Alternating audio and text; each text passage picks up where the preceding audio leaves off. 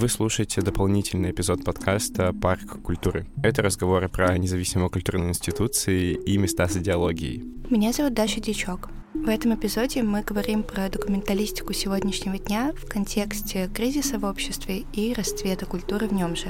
Это несколько подытоживающий разговор для этого года, в котором наш подкаст и был запущен. Меня зовут Саша Лялин. Более подробно о героях наших эпизодов и их историях мы рассказываем в социальных сетях и на сайте парка. Подписывайтесь, и если вам нравится то, что мы делаем, обязательно поделитесь со своими друзьями. Для нас это будет важно. И с наступающими праздниками! Слушайте нас на выходных, на каникулах и на новогодних кухнях.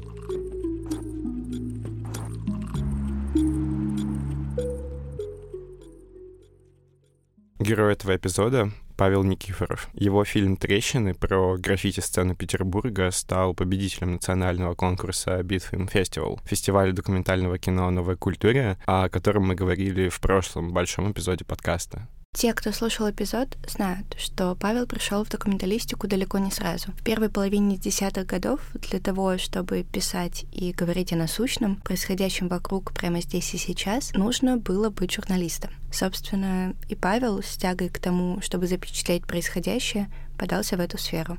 Я вообще не верю в истории, что ты сам можешь за себя придумать, чем ты будешь в этой жизни заниматься. Тебе жизнь сама об этом расскажет, как бы, если ты будешь что-то делать. Если ты ничего делать не будешь, то тебе никто ничего и не расскажет. Если ты занимаешься чем-то каждый день, например, съемками видео, то тебе жизнь говорит, что тебе либо нужно этим, либо не нужно этим заниматься. Мне жизнь подсказала, что этим нужно заниматься, и именно не в том формате, который был выбран для телевизора, там репортажи, сюжеты, да, информационные. Не тот формат, который выбрал, был выбран для YouTube. Это в основном видеоинтервью, такие обстоятельные, очень большие, смонтированные, но тем не менее это интервью, это выпуски, это не фильмы. И вот эти, вот эти форматы, которые мне не подходили, я был в постоянном поиске, и все вылилось в такую супер, как мне кажется, классическую форму, когда человек приходит к тому, что ну, можно создавать действительность там, с помощью игрового кино. Да, ее можно просто эту действительность придумывать на бумаге, а потом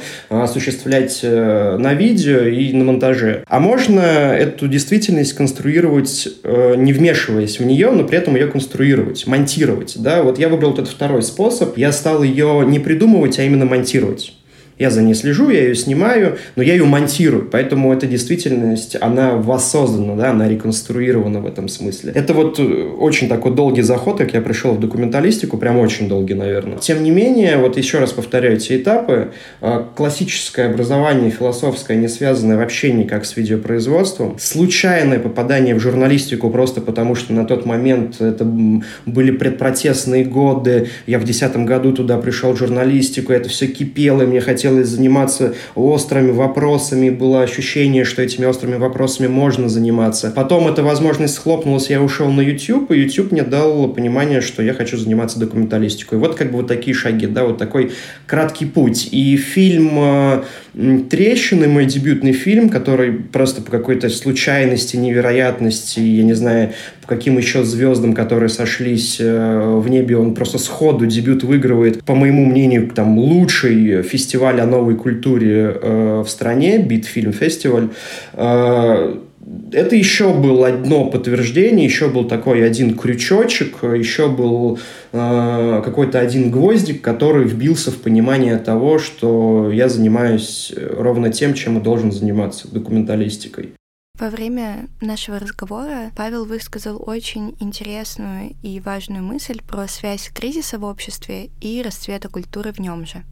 Это же логично. Если мы посмотрим на историю мировой культуры, на историю кинематографа, на историю литературы, на историю живописи, не в мире даже, давайте у нас в стране посмотрим. А лучшие этапы – это были этапы закручивания гаек, схлопывания гражданского сообщества, цензура и все остальное. То есть в момент революции, в момент репрессий, в момент войны, в момент перестройки, в момент, когда что-то сильно, какие-то тектонические сдвиги происходят внутри общества, страны, в этот момент и выходят наружу самые интересные проекты, люди мысли, идеи. Знаете, у меня был в свое время учился в Пруарте, это потрясающая институция, которая до сих пор существует. Она выучила десятки, сотни, может быть, даже умниц, которые занимаются культурой э, в России сегодня. У меня был преподаватель Павел Гершинзон, он балетный критик. Он э, э работал в Ласкало в Милане. Он работал в Мариинке. Это там великий человек, который восстанавливал по буквально движениям, по каким-то зарисовкам э, дягилевские балеты. Человек, который просто вот там, ну, открыл для меня весну священную Стравинского, которая поменяла музыку раз и навсегда. И вот он говорил, всегда была борьба в мире и у нас в стране в том числе балета и опера. Когда становится слишком много опер, ну вот на каждой там, не знаю, информационной тумбе, там очередная там премьера оперная, когда журналисты там, не знаю, начинают писать только об опере, когда опера становится очень модной в обществе, это явный признак упадка общества. Когда главным из искусств становится балет – когда начинают о балете писать, смотреть документальные фильмы о балете, когда балетные звезды становятся, не знаю, участниками интервью, там, условно, у Дудя, там, да, когда вот просто балет начинает быть вот супер модным и популярным, это значит, что общество находится, наоборот, на каком-то подъеме. Почему? Он это объяснял э, самим искусством. Балет — это такая сложная история, и если она вдруг становится модной, в отличие от оперы, да, это говорит о каком-то духовном развитии общества, вот конкретный момент исторический. Переводя вот этот пример Павла Гершинзона про, про оперу и балет, который я запомнил на всю жизнь, если ее перевести там на политические рельсы, да, то получается, что э, искусство поднимается в тот момент, когда становится все крайне плохо. Журналистика свое гражданское воплощение массовое получает, когда официальная журналистика закручивается.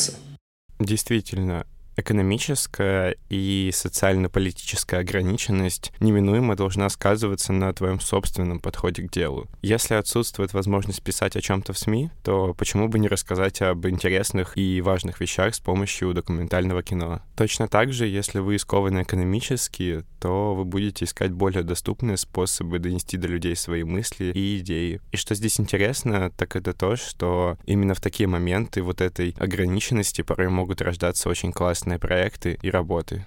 Павел приводит в пример развитие гражданской журналистики в противовес упадку официальной, газетно-телевизионной, то есть завязанной на несколько устаревших средствах массовой информации. Условный дуть уже не на Матч ТВ, а на YouTube. На примере документалистики сегодняшнего дня атрибуты кризиса и расцвета прослеживаются менее ясно, однако некоторые из них все же могут быть сложены в единый пазл.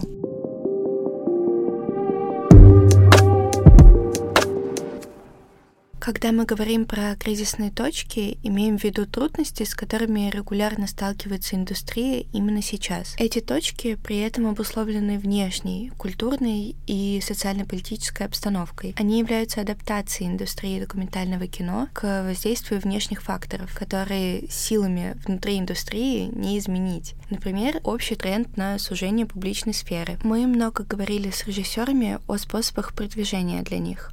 А какие у меня есть рычаги э, донесения этого видео до зрителей? Первый рычаг, который имеет каждый человек – собственные соцсети. Ну, как бы ты выкладываешь у себя в соцсетях собственное кино и говоришь, вот я сделал кино, посмотрите. Ну, 500 друзей у тебя там, не знаю, в подписчиках, из них там человек, может быть, 20-10 не поленятся, нажмут. И то из уважения к тебе. Да и вообще делать э, что-то серьезное исключительно для своего круга, это изначально такая провальная идея, практически как в стол что-то делать. Ну, скучно, неинтересно, мне, по крайней мере, скучно и неинтересно. Второй путь э, продвижения. Уходим от собственных личных соцсетей и просим подписчиков репостить ваше видео, если оно понравилось им, и таким образом круг расширяется на их друзей. А, скорее всего, э, если вы не популярный блогер, да, то это будет происходить, вот этот сарафан будет происходить крайне медленно и не очень эффективно. Номер три. Э, путь развития. Случайно. Случайно куда-то залетело. На какой-то форум, в какой-то паблик, в какой-то канал телеги и полетело. Случайная история имеет, э, безусловно, собой очень ограниченный эффект – прямо очень ограниченный. Когда что-то резко взлетает в ленту, оно э, падает с той же скоростью, с которой взлетало. Это всегда пропорционально друг другу. А если ваше видео выстрелило очень молниеносно и быстро, оно также очень молниеносно и быстро будет всеми забыто. Ну, вспомните э, любое хайповое видео, которое вы сами там, над которым шутили и смеялись сегодня утром, да, если вы вдруг его увидели в ленте. Поверьте, к вечеру вы это видео забудете. Это тоже абсолютно нормальная история. Так что делают фестивали э, и зачем туда нужно стремиться попасть? Так как это событие, ну, в зависимости от уровня фестиваля, там, да, от его бюджета, от его информационных партнеров, опять же, да. Вот эта вся история, она э, укладывается в такое понятие, как событие. События освещают журналисты. Когда ты попадаешь на фестиваль, ты попадаешь неминуемо на страницы газеты или в репортажи теленовостей, которые освещают это событие, этот фестиваль. Таким образом, ты выходишь за рамки всех кругов, которые я сказал. Первый круг – круг друзья соцсети, второй круг – друзья друзей, это шер, и третий круг – случайное попадание куда-нибудь с маленьким, молниеносным, но очень коротким и бессмысленным эффектом.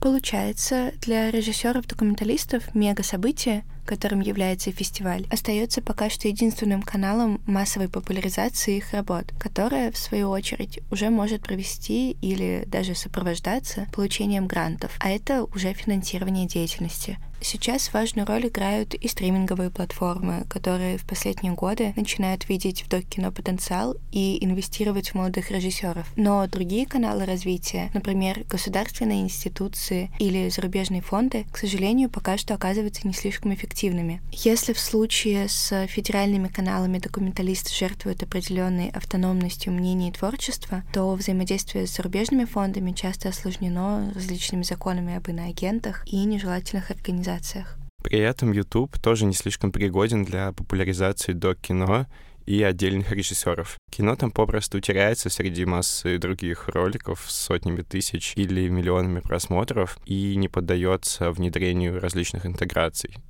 Проблемы финансирования и распространения оказываются очень тесно связанными, и пока сфера док-кино не нашла способов закрыть эту блажь имеющимися инструментами. Финансирования не хватает, многие фильмы оказываются неувидены. Хотя кажется, что это все какая-то история про ограниченность ресурсов и безграничность потребностей, и конца этой проблемы не будет даже в обществе, в котором документальное кино заменит художественное, заменит книги или учебники, все же это не означает, что наличие дополнительных каналов транслирования и источника средств ничего не изменило бы сейчас. Иногда какие-то вещи не выносятся на широкую публику и не поддаются популяризированию, потому что их недостаточно как феномены. Выражаясь более простым языком, некоторые темы в российском обществе или в любом другом обществе могут быть табуированы или могут нести на себе какое-то социальное клеймо. Например, тоже граффити до сих пор не все признают как какое-то искусство, и до сих пор не все готовы применять к нему термин стрит-арт. У многих граффити до сих пор ассоциируется с рисунками и надписями, которые все еще не стерты на заборах вдоль железнодорожных путей, и это влияет на то, что кино граффити, например, не снимают. И таких тем на самом деле все еще достаточно много. Тем, которые не освещаются из-за собственной непредставленности, неразвитости определенного направления культуры или табуированности. Представляете, будет э, чисто граффити-фестиваль. Я более чем уверен, что где-нибудь на Западе, в какой-нибудь Германии, э, где сейчас э, есть такая группировка One Up, если вы вдруг не знаете, она вот пишется, знаете, как это, как лимонад 7-Up, да, только они One-Up называется, один Up. На YouTube просто вбейте One-Up. Это самый крутой граффити-продакшн в мире.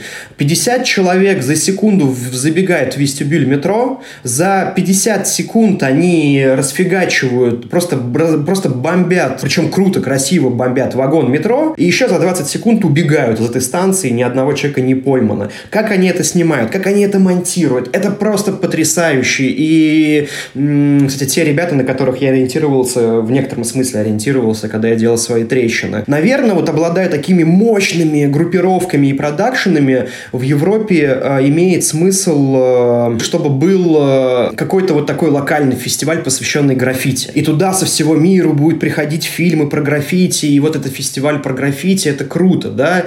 В России такая история, ну, не сработает. Сколько у нас фильмов в год про граффити делают? Один? Ноль?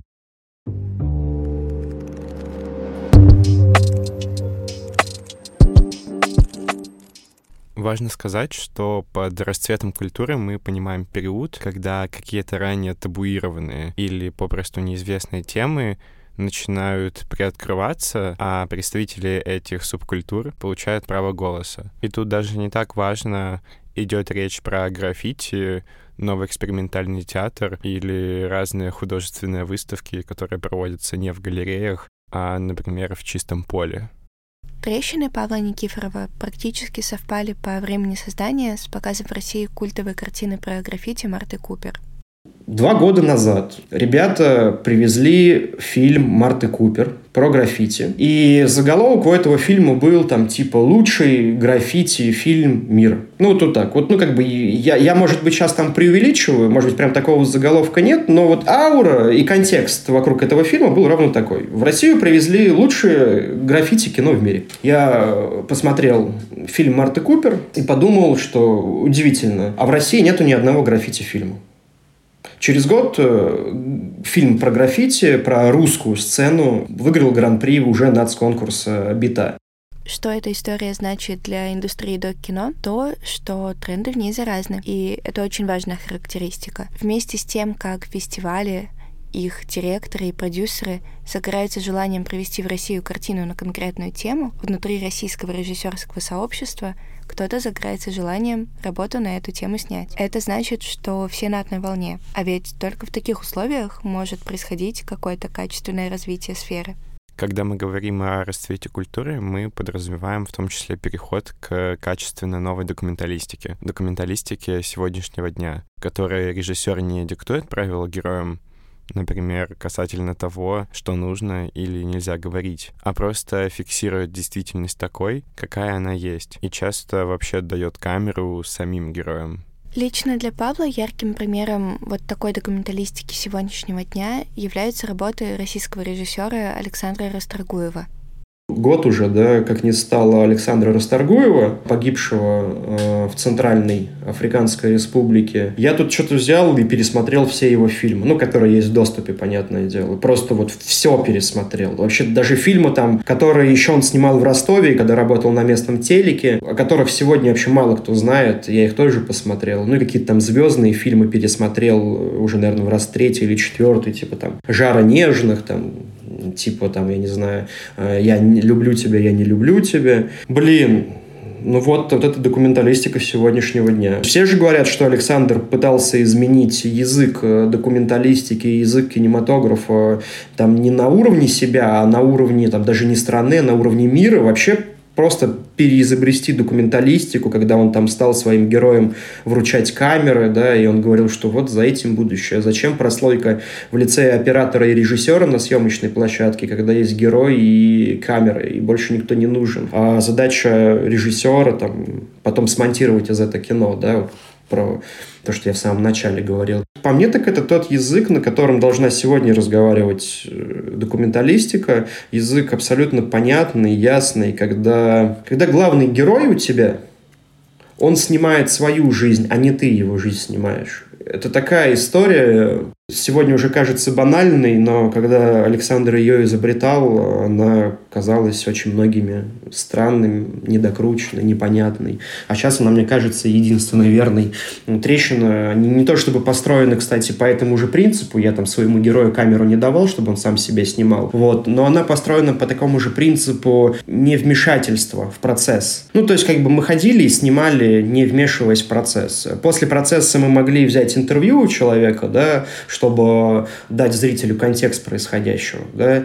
Но когда происходил сам процесс, э, ребята заходят на заброшку, ребята рисуют, там, не знаю, там ребята убегают от охранников, мы в этот процесс не вмешивались. Процесс невмешательства – супер важный процесс. Процесс, когда ты, наоборот, рассказываешь, что делать, э, это, по мне, так уже не имеет отношения к документальному кино.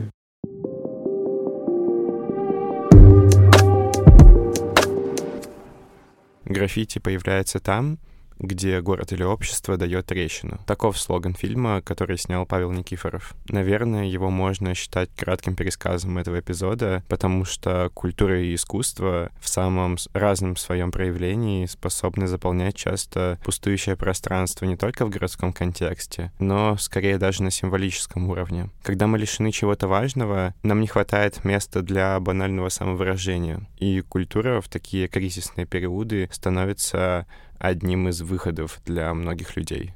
Почему нам с Сашей было так важно сделать этот эпизод и особенно сделать его перед Новым годом, в окончании года, в котором вообще зародилась идея нашего подкаста, и он был реализован, так это потому, что в идеях, высказанных Павлом Никифоровым и вообще во всем этом небольшом диалоге, который только что произошел, мы нашли очень яркую отсылку ко всему тому, чем мы занимаемся и хотим заниматься в рамках парка культуры. Все институции, проекты и места, о которых мы говорим, они так или иначе сталкивались с кризисными периодами и сталкиваются с ними до сих пор, потому что они существуют в индустрии, но при этом существуют не по ее правилам. И получается, что и они в кризисе, и индустрия в кризисе, и кажется, что все должно быть как-то плохо, неправильно и неуспешно. Однако эти места, локации, институции, проекты умудряются продвигать ценности, которые они же сами сформулировали, создавать вокруг себя какое-то локальное сообщество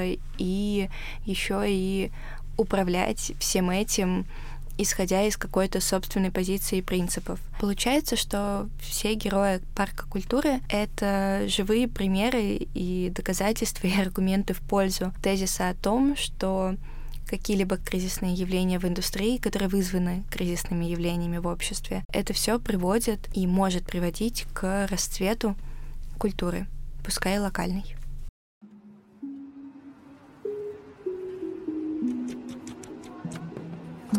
Это был финальный в 2021 году дополнительный эпизод подкаста «Парк культуры». Наш подкаст — независимый культурный проект. Узнать больше по теме этого и других эпизодов можно на нашем сайте pkparkkultura.com и в наших социальных сетях. То есть в Инстаграме, Телеграме, ВКонтакте и Фейсбуке. Мы публикуем материалы о проекте, выдержки в форме статей, подборки и просто интересуемся вашим мнением. И делимся своим. Следующий эпизод выйдет уже в 2022 году, и в нем мы поговорим про музеи, галереи и самоорганизации. Попытаемся понять, что из себя представляет современное художественное общество, как на него повлияли 90-е, 2000-е, почему галереи выходят из стен, а самоорганизации так любят, угадайте что, трещины. А пока мы готовим следующий эпизод, вы можете послушать предыдущие или переслушать их, и, если они вам нравятся, поделиться в своих социальных сетях. Над эпизодом работали Саша Лялин, Даша Дичок и саунд-дизайнер Герман Колсанов. До встречи в Парке культуры в 2022 году.